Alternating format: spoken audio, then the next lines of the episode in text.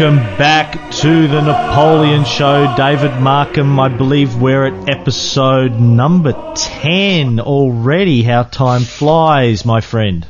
Well, uh, thank you. Uh, there are some who would say, yes, time flies. They're already at 10, and I suppose there's some out there who say, my God, it took them forever to get there. So yeah, it's all a matter of perspective, but uh, we, we've been getting some, some very nice feedback, and, and we're certainly enjoying it, and we're always gratified to hear that other folks out there are, are gaining some entertainment and some knowledge and so forth from, from our efforts, and uh, it's good to be back with you again, uh, Cameron. Yeah, thank you. Uh, sincerely, thank you to everyone who's provided us with feedback um, on the show. It, it really does warm the cockles of our heart to know that you're enjoying it as much as we are. If you weren't, we'd be doing it anyway, but uh, it's good to know that people are getting value out of the show. Now, when we left Napoleon last time, this is going to be a short show, David, isn't it? This is the short show. You know, I, I think we have made that promise uh, on more than one occasion, Cameron. And, and in all honesty, uh, I'm not sure. I noticed in one of your postings that that you indicated that uh, without some kind of restraint, we might go on and on and on, and might still be talking from the last time. and and I, I fear you may have some some credibility to that uh, statement. I also want to, while we're on the subject of postings, and before we get into to our discussion topic this evening, and, and yes, we will try to make it relatively short. Uh, Ken Roberts uh, posted uh, something. Uh, Ken Richards, I'm sorry, posted something on the web that that really intrigues me. And, and and Cameron, you and I had actually talked a little bit about the possibility once before, and that is to organize some kind of a Napoleonic conference, a history conference in, in Australia. For those of you who aren't aware, uh, Cameron uh, lives in Australia. I live on the west coast of the United States, so we're uh, fairly far away apart. But there's a lot of interest in Napoleon. Uh, there's actually the, an Australian Napoleonic Society that I used to, to belong to some years ago, uh, and I've organized conferences in Europe. And and Ken suggested, and I think it's a wonderful idea uh, that we uh, try to organize, perhaps for the summer of 2008, a Napoleon History Conference with uh, people coming to present papers and discussions and, and have a lot of fun and meet people who share our obsession. And uh, if you folks are interested in that out there, uh, drop us a line on, on the website. Uh, and and let us know, and, and better yet, volunteer uh, some way that you can uh, help become a part of it. Of course, anyone listening to this show after 2008, because this show will be up forever, sorry you missed out. But um, and it was a wonderful event. It's a darn shame you didn't get there. now, um, when we when we left, our good friend and mentor Napoleon your friend and mine, yes. Uh, in in episode nine, for those of you who missed it, uh, and if this is your first show, we we talked a lot in episode nine about a lot of the domestic things that Napoleon took care of when he became the first consul of France. A lot of things he did around the legal system, the education system, how he brought back the people that had left France during the Revolution. Um, he uh, did a concordat with the Catholic Church, allowed the church back in. We didn't talk a lot about that, but it's something we should devote some time to during um, one of our upcoming episodes. I think you're right. We will. That's that's uh, worthy of, of a good portion of an episode in itself. But what we want to talk about today is what happened militarily after Napoleon became first consul in November 1799. So, as I'm sure listeners who have been following uh, our progress over the last nine episodes will recall, before Napoleon became first consul, he had uh, fought a series of very successful battles on behalf of France against their opponents throughout Europe and then into Egypt as well. But, you know, he, he had fought a successful series of battles as a general um, of the Republic of France. He had, he'd fought a series of battles against the Austrians, the Prussians, the Russians throughout uh, Europe. And unfortunately, when he went to Egypt and other generals were placed in command and they had the directory to deal with, there was uh, uh, some backsliding. And I think we mentioned this briefly during our last episode. They lost a lot of ground. And uh, now that he's in the, the big seat, the first thing that he did was try to make peace. Isn't that right, David? Sure. Uh, I mean, Napoleon understands that the the people of France don't really want to be in perpetual war. The people of Europe don't really want to be in perpetual war. Uh, he's taken power as this bright uh, hope for the future, which which he was. And the first thing he wants to do is to consolidate his uh, position. And, and he really would like to consolidate it by proving himself to be a really outstanding ruler. So he makes, as I believe we may have mentioned last time, he he he, he makes contact or tries to make contact uh, with his European opponents, uh, with with Great Britain, but their response essentially is.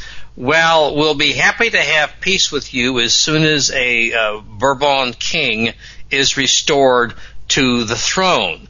Uh, we want you to forget about the revolution. We want you to forget about your own little coup d'etat. That's all very nice. But you know, if you really want peace, uh, bring bring a Louis back onto the throne. Uh, now, bring let, Louis let, the Eighteenth. Let me stop you there because I, I want to get your insight into why this is so. What do you think the motivation of King George III, King George III, I think it was in England at the time, was it with William Pitt as his prime minister?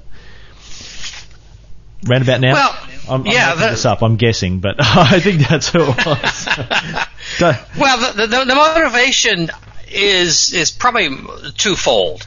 Uh, first of all, there's a, a real uh, fear on the part of the powers that be, particularly on the continent, but to some extent also uh, in in in Great Britain, that the ideas of the French Revolution might still spread. That if France is allowed to sort of become a symbol of what you can gain if you toss out the old regimes, the ancien regimes, the emperors and the kings, and put in a republic uh, with a, a bright young leader uh, who's very, very successful. Uh, this this could uh, give the people of Austria, the people of Prussia, the people of uh, Spain, and so on ideas. So that's that's that's one thing.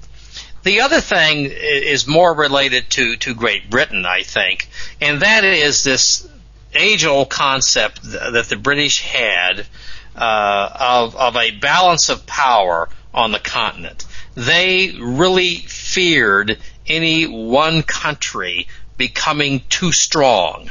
And I think even in this very early stage, they saw at least a possibility that a France under someone as is is obviously talented as Napoleon could threaten uh, that balance of power. He he really hadn't yet at that point clearly, uh, but I think that they feared that he might.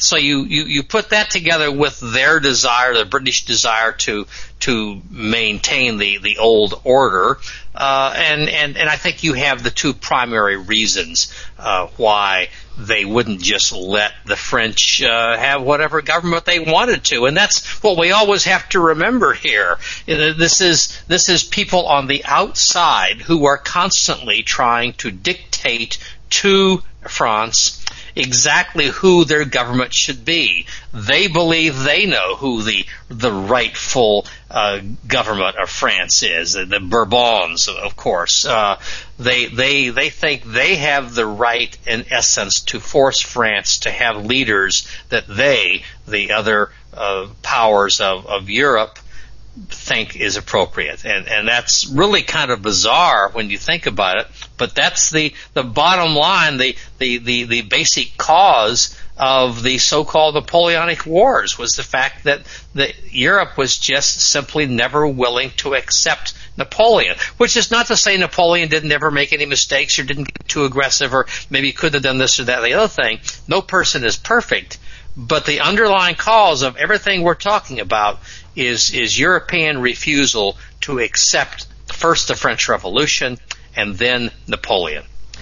And I've always suspected that there might have been other uh, less public economic reasons for Britain's willingness to fund this continual warfare in Europe. Obviously, the uh, Bourbons, after they evacuated, the ones that survived, after they, because it was Louis the Sixteenth who was guillotined at the uh, you know late stages of the revolution, and then the future Louis the Eighteenth went to England, didn't he?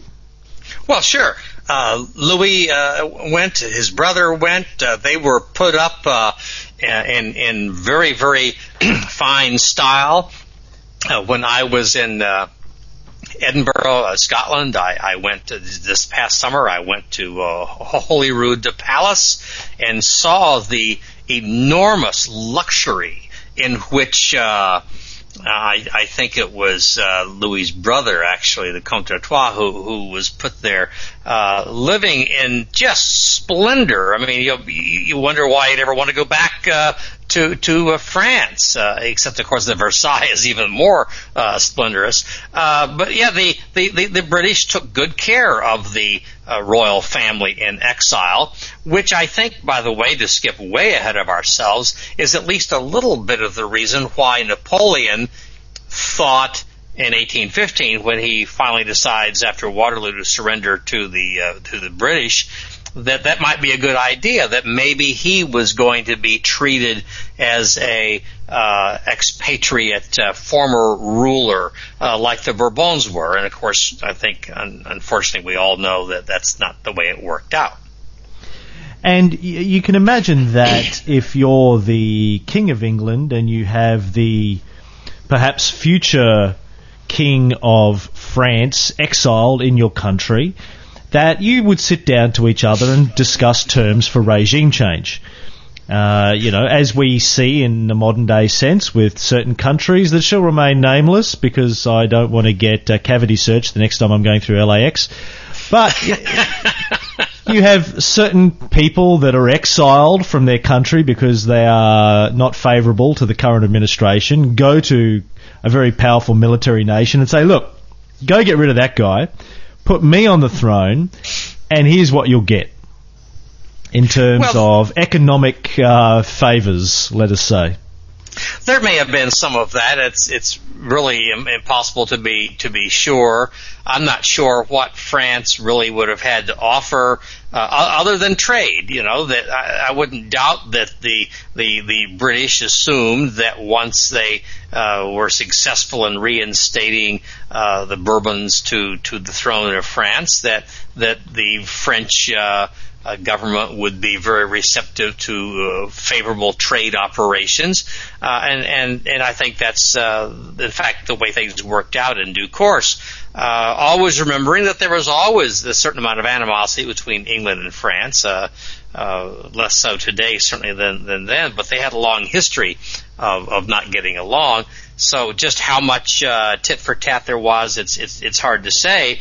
But for whatever reason, and and and with whatever behind the scenes uh, bargaining was going on, the British were steadfast in their determination to eliminate Napoleon Bonaparte Bonaparte from the uh, throne, uh, first as first consul and later as emperor, and and by golly, they kept at it, and it, it took them 15 years, but but it, it, worked out for them.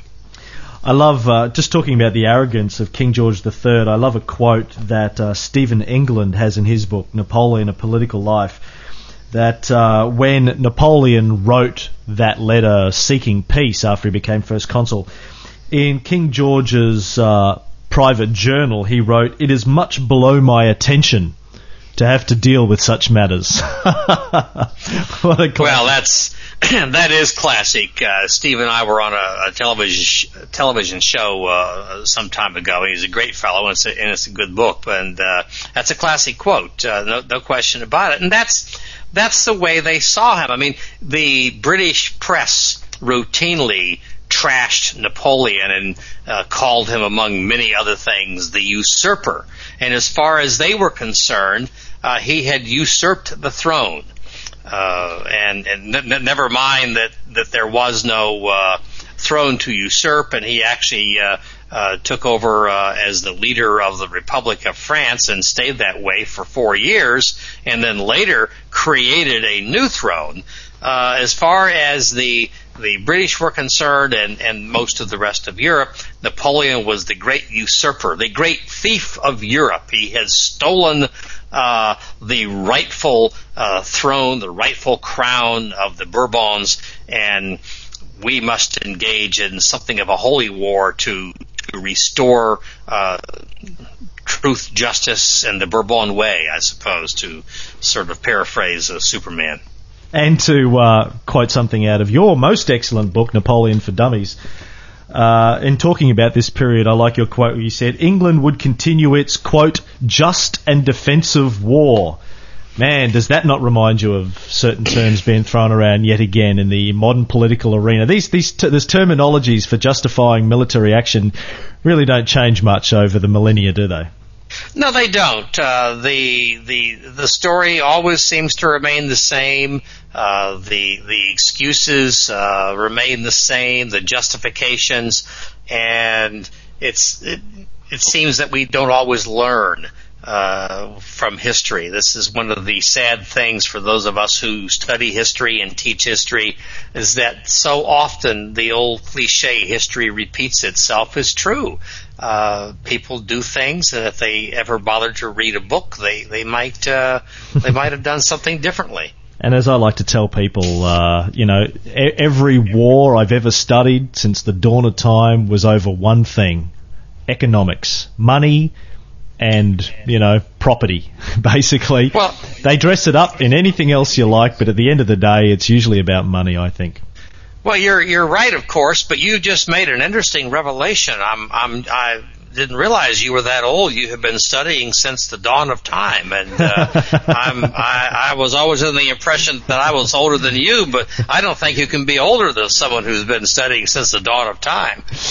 and and uh, to, to reference, uh, you know, Napoleon being called the usurper, it makes me think of wonderful uh, line that Rod Steiger, as Napoleon, delivers in Sergei Bondarchuk's relatively enjoyable 1970 film Waterloo, where he says, uh, I found the crown of France lying in the gutter, and I picked it up with my sword.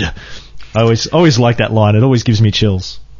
Well, that movie uh, is actually one of my favorite Napoleonic movies. I think that uh, you know Rod Steiger. I read a review once of him that said he hams it up in the role. I think he relishes the role. He's having a great time with it. Uh, it's a it's a pretty good movie in terms of giving you an idea of what the Battle of Waterloo must have been like. I think the the uh, war footage is quite good uh, they do sort of take everything that Wellington ever said about Napoleon over over 15 years and cram it into to one afternoon. Uh, ne- ne- nevertheless, it's it's it's a good movie, and and that is a very powerful and and amusing scene uh, that that you describe.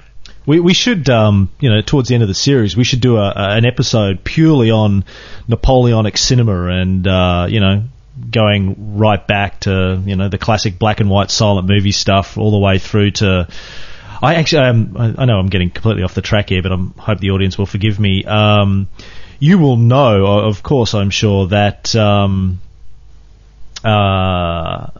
uh, oh damn! how how uh, Stanley Kubrick. How embarrassing that I had a mental blank there for a second. Uh, Stanley Kubrick was a. It'll only it'll only get worse as you get older.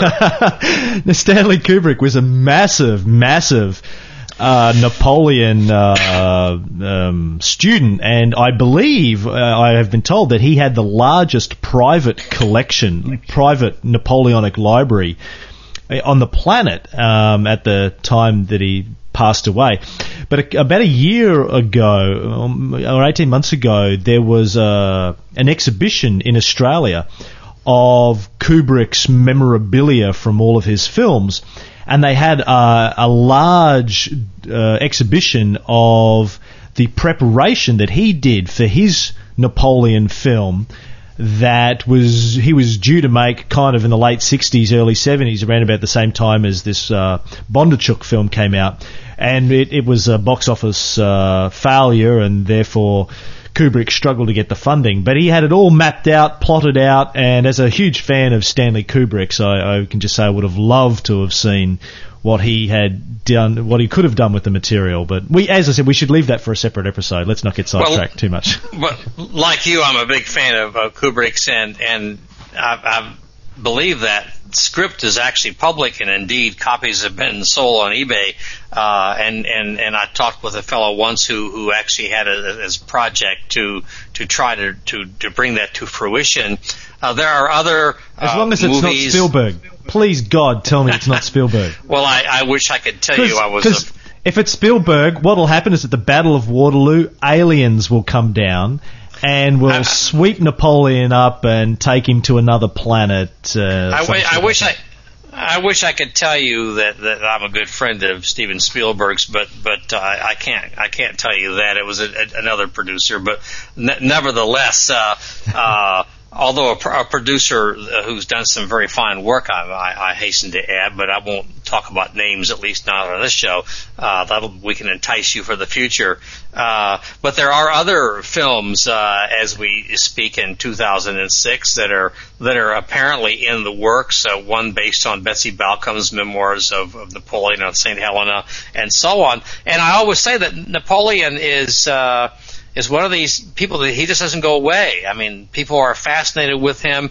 And back in 1927, uh, Abel Gance, you know, did his the first of what was going to be a number of of enormous uh, epics, uh, silent film epics on Napoleon, and and he only got as far as the the first Italian campaign, which I might add is what we are supposedly discussing uh, this evening, and we have yet to hardly mention the word Italy, uh, but that's okay. Uh, one of the things that our listeners have told us, either in private emails or on postings, is that they like the interaction and, and, they like the fact that we will take off into different things and talk about different aspects of Napoleon and not necessarily just stick to an absolute script, either as to subject or as to the amount of time that we spend. And However, so I hope, Yes. I have to go On the other hand, in 25 minutes, so we need to get we need to make some progress today. So uh, let's let's get stuck into this. So um, as we said, Napoleon r- reached out both to the King of England and Emperor Francis of Austria.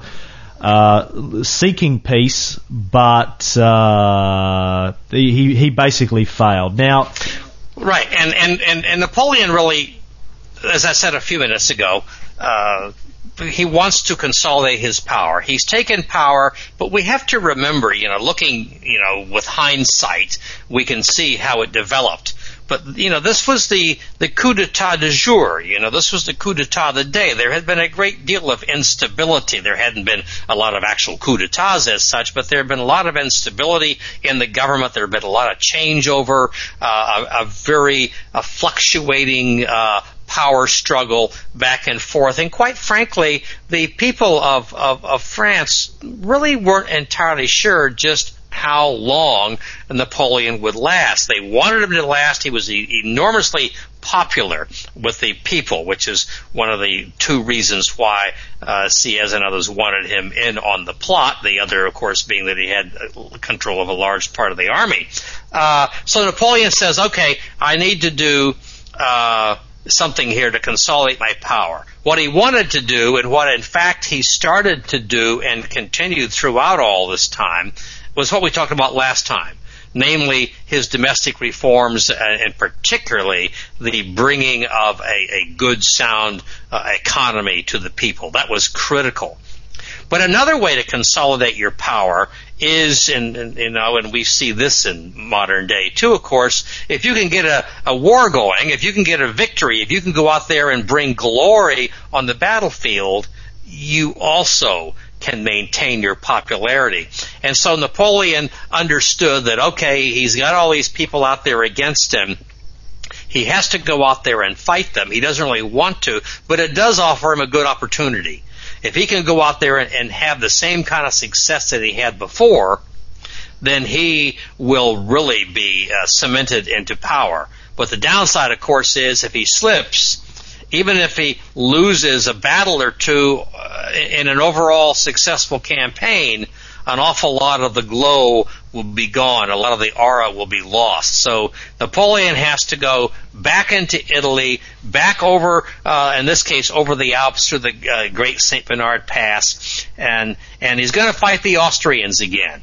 And, you know, what a surprise. Once again, the Austrians are in Italy.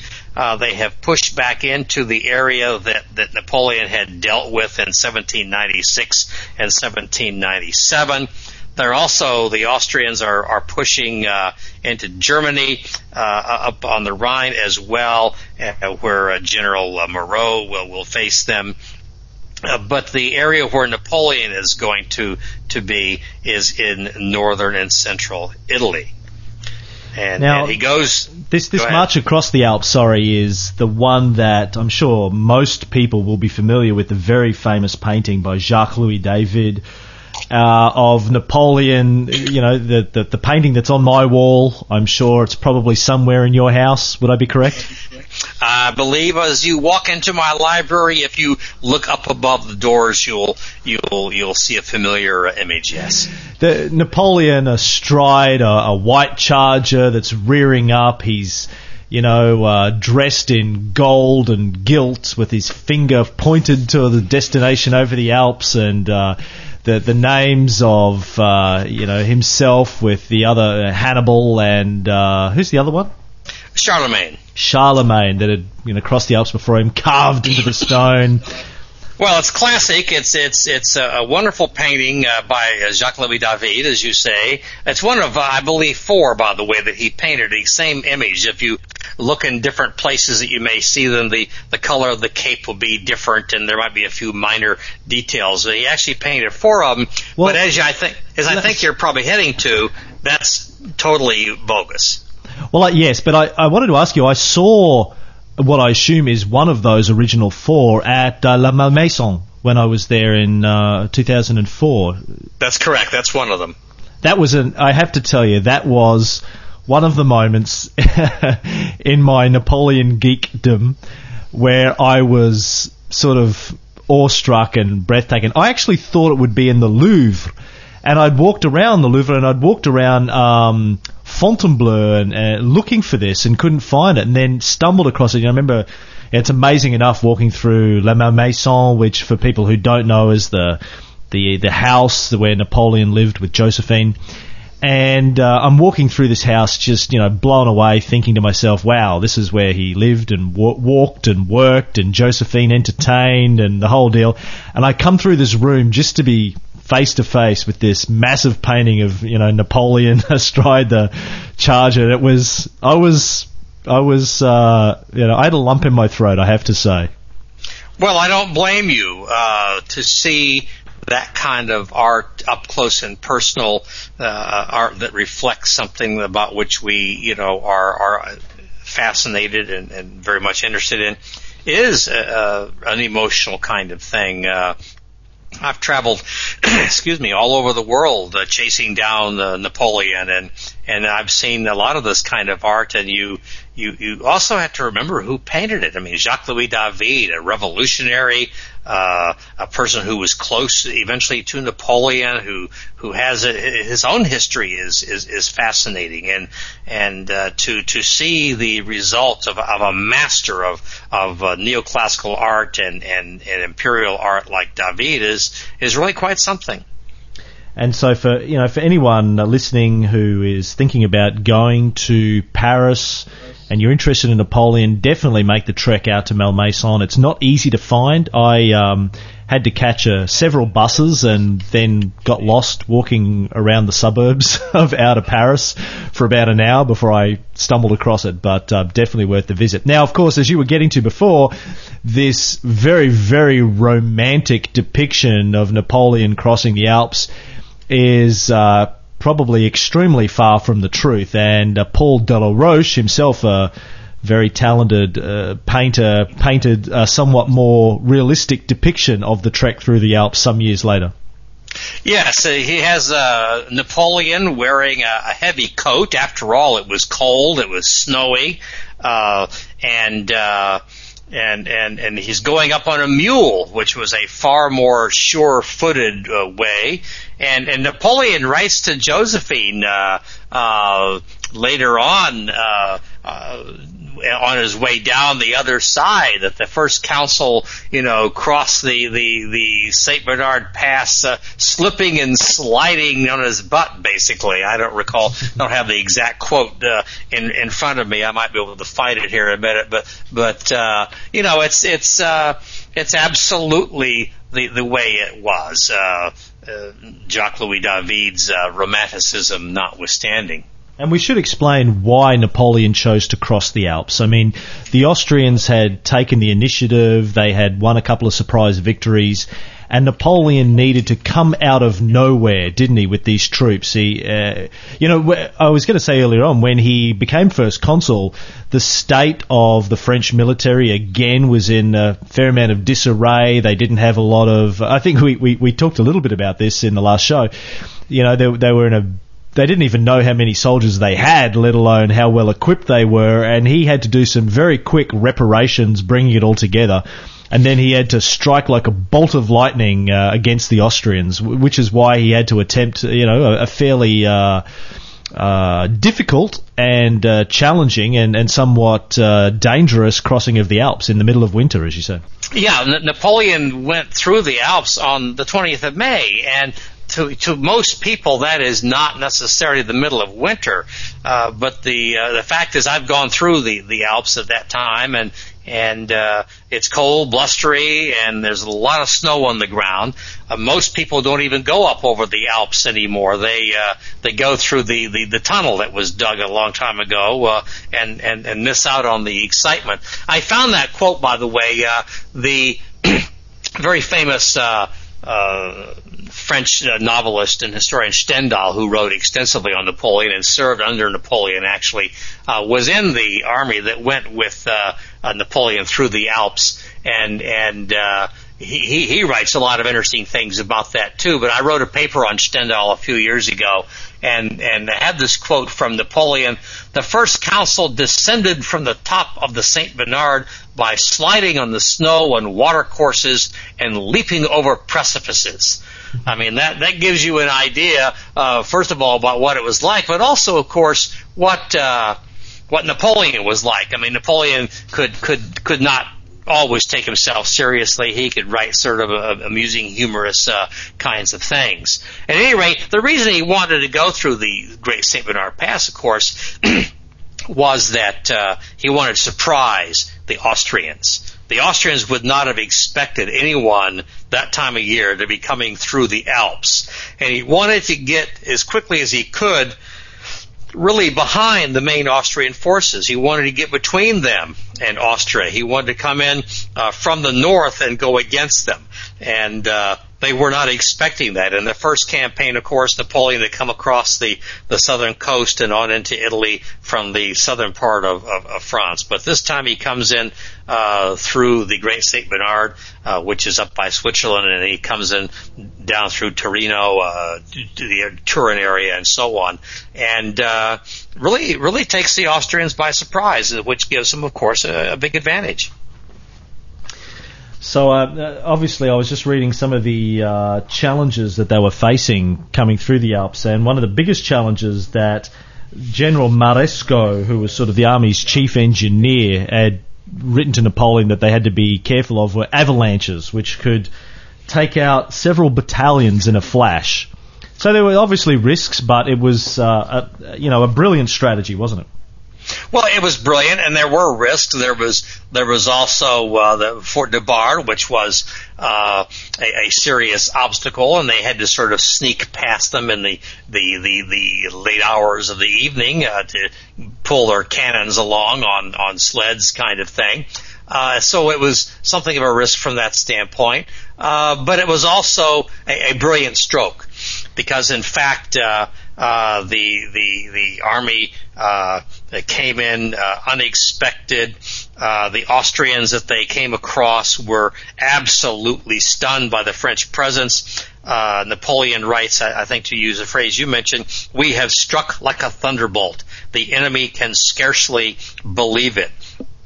The, the, the plan worked. He he fought uh, against every single Austrian unit that was known to be in the area.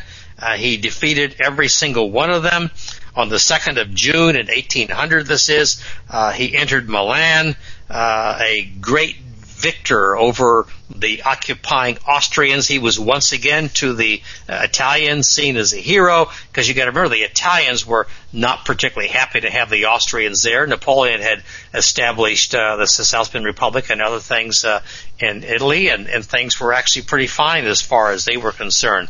Uh, Milan opens their gates, uh, you know, uh, wines and dines him. Uh, Napoleon, uh, in fact, uh, orders the restoration of the Cisalpine Republic, and and he's just everywhere. He he's socializing. He's going to the opera. He's meeting with politicians. He has, uh, uh, as I think I describe in my my book. Uh, a, a, very close relationship with an opera singer, Madame Giuseppina Grassini, uh, who who uh, sings at La Scala, which is the famous and, and magnificent opera house uh, in Milan, uh, and uh, you know he's he's doing very very uh, well. Thank you very much. And the other thing that he did, obviously, was cut off the Austrian army, who were now in the southern part of Italy, from their home base in Austria. And when they figured that out, they started to move north. Napoleon started to move south and they met at well, they they they met several places, but of course the the main place where where they came across each other was the Battle of Marengo. And I will ask you now, just looking at the clock, whether or not we have time to discuss Marengo, or whether you have to make an appointment, because once we start Marengo, we're going to want to finish it, and it's uh, you know it'll it'll take a little bit of doing. Do you think we can do it in ten minutes? Uh, we could probably do it in 10 minutes, yes. Okay, let's go into Marengo then. Well, Napoleon is looking for the Austrians. Napoleon is moving south. The Austrians, as you say, are moving north.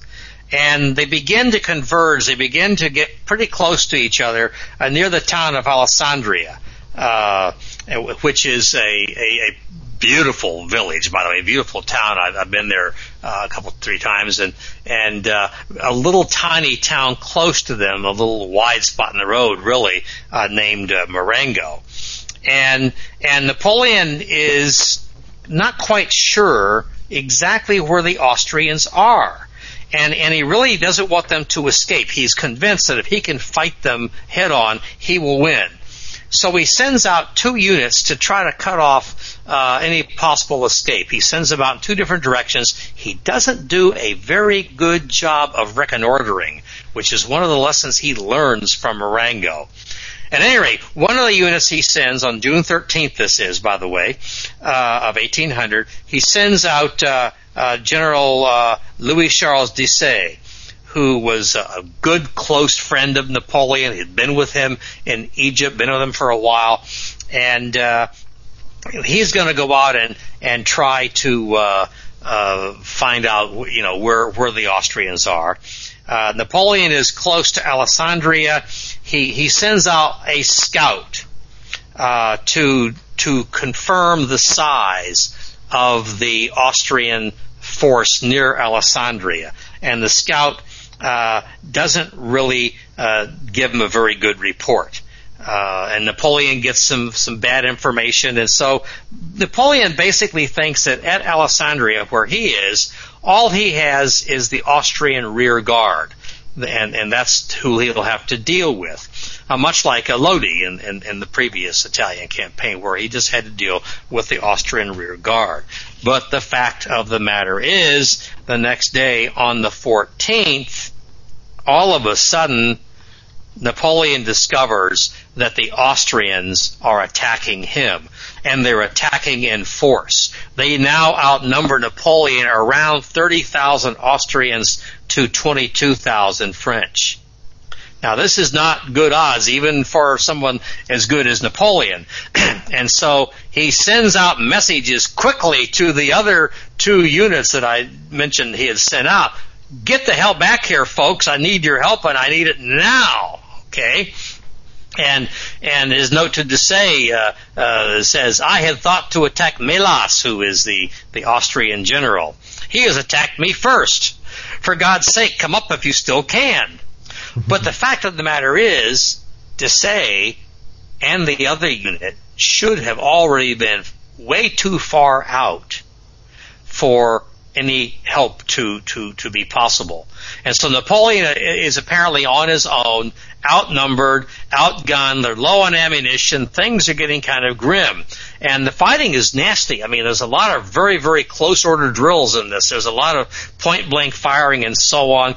And by the afternoon, by, oh, say three o'clock or so in, uh, in the afternoon, the Austrians clearly have the better of the French, and in fact, so much so uh, that General uh, Mela uh, is uh, tired of the the action, and he's going to leave it to his subordinates to to to sort of finish up. And so he actually retires from the battle, assuming that he's won a great victory. No doubt goes back to his tent to write about what a what a wonderful job he did and why he should get another medal or something. All of a sudden, here comes General Desaix. Two things had happened. First of all, Desaix had gone much slower than he had expected to. There had been bad roads and some disorganization and so on. So, so Desaix is not as far away as Napoleon thought he would have been. Secondly, Desaix, unlike a certain Marshal Grouchy many years later, remembers the old adage, march to the sound of the guns. when he hears the sound of the heavy guns, the cannons being fired, he knows that Napoleon is fighting somebody. And whether or not it's a rear guard or the main uh, deal, he needs to be there to help Napoleon and arguably to help help his own military career. So as soon as he hears the guns, he turns around and heads back with with with great haste. And so all of a sudden, uh, Desaix arrives. He goes up to Napoleon and, and, and very famously says, "Yes, uh, uh, sire, this this battle is lost, but there is still time to win another one." And the French regroup. The fresh troops just sort of renew the vigor all up and down the lines. Uh, Napoleon, who was a master of artillery, moves a grand battery into place and just pulverizes uh, the Austrians and, and stopping them in their tracks.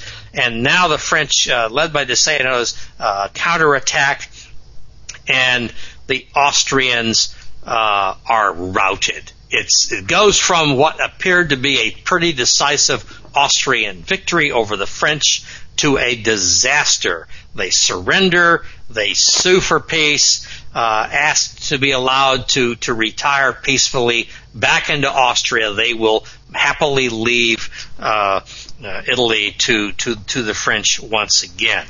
Uh, they, they lose a lot of men, but the French lose General Desaix. Desaix was the real hero. Uh, the official reports that come out later uh, will make Napoleon out the hero, although the initial reports that Napoleon sent out gave all the credit to Desaix. Uh, times change things, of course, but but Desaix was the hero. Desaix is the reason why we have the Napoleonic epic.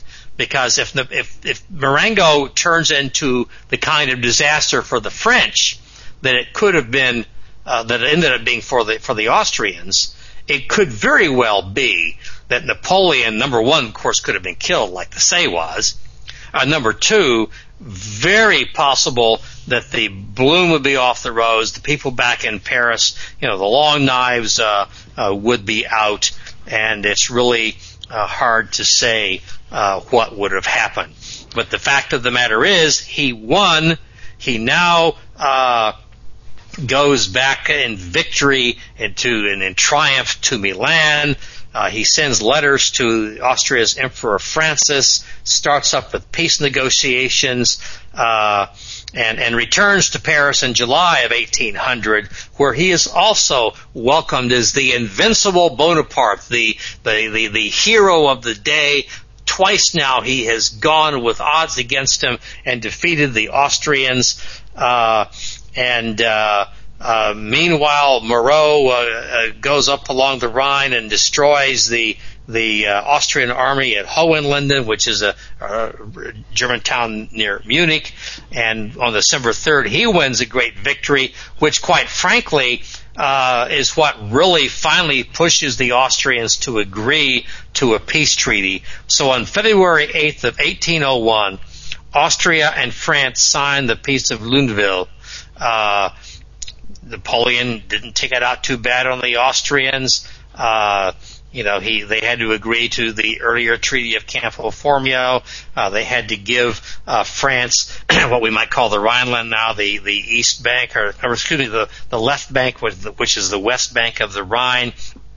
Uh, but basically, uh, what that really does is eliminates the last continental opposition to First Consul Bonaparte. Now, the only major power still officially at war with Napoleon and Napoleonic France is Great Britain.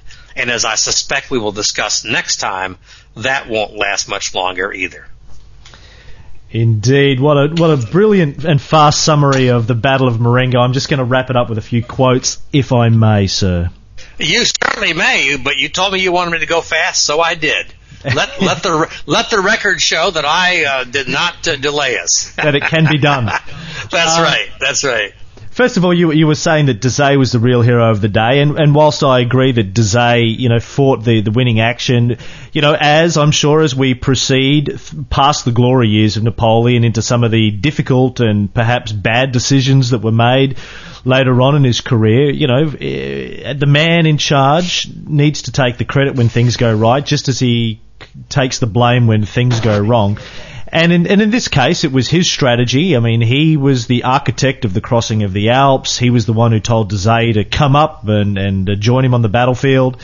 Yes, but you've got to admit that Desaix was already on his way back. Had had Desaix not not already started back on his own, uh, it would have been too late. Well, Napoleon sent him the message, though, come back if you still can, that you quoted before. He called him back to the battle.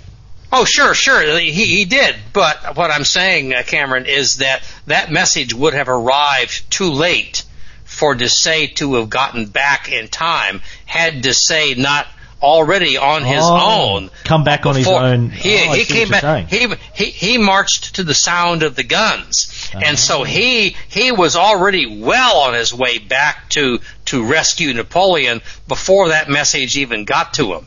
I see. Had, had he kept, had he not done that, that message would have been too late. He would have arrived to discover uh, a victorious Austrian army waiting for him.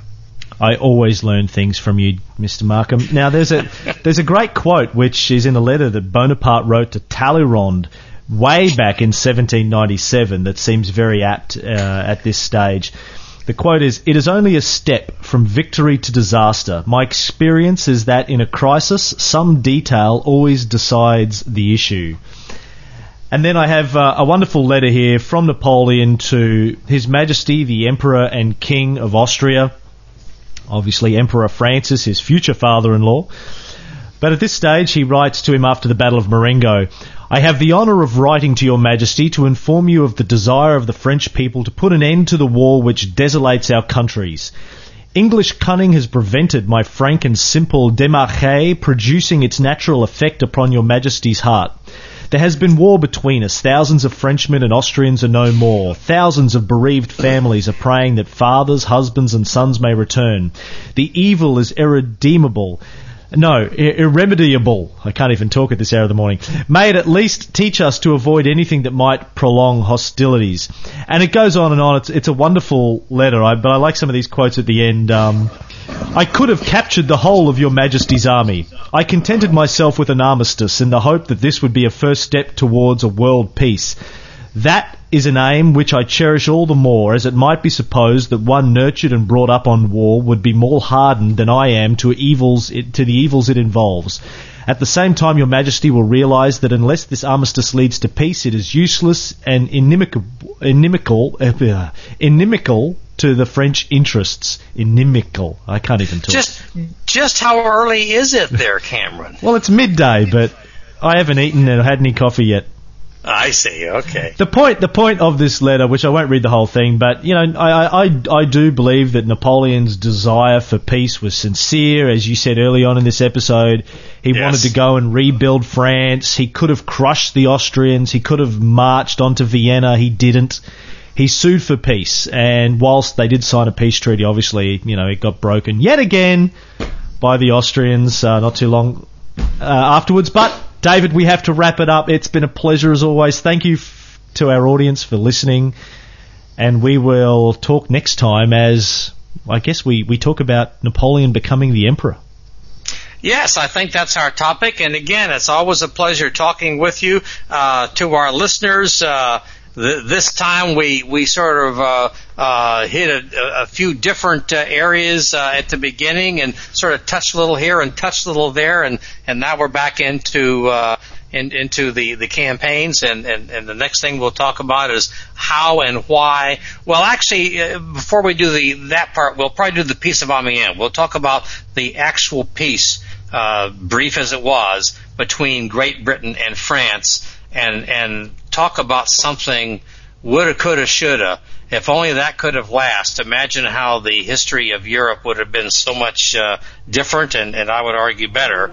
It didn't, but we'll talk about that next time. Au revoir, David. Au revoir.